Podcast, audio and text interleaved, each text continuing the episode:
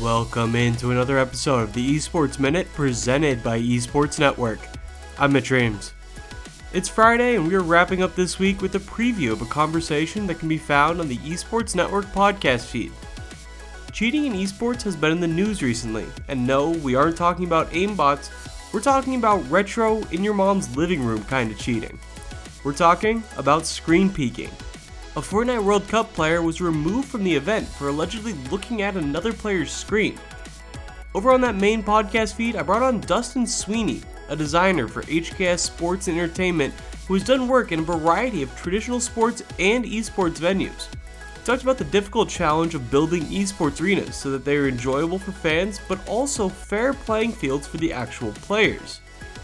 Esports designers have to be aware of a lot more than traditional sports, in traditional sports, the whole goal is to give the fans the best experience. Besides making sure the basketball players can see the shot clock or outfielders can track a fly ball, the players aren't the main focus for designers. In esports, reflective surfaces can let you see the broadcast channel, which comes with a very handy overlay if you can read it. This has been a problem in all the major esports at some point, and we talk about how different organizations are countering it. The conversation also touches on designing studios for different esports, how venue preparations for the Overwatch and Call of Duty leagues are going, and much more.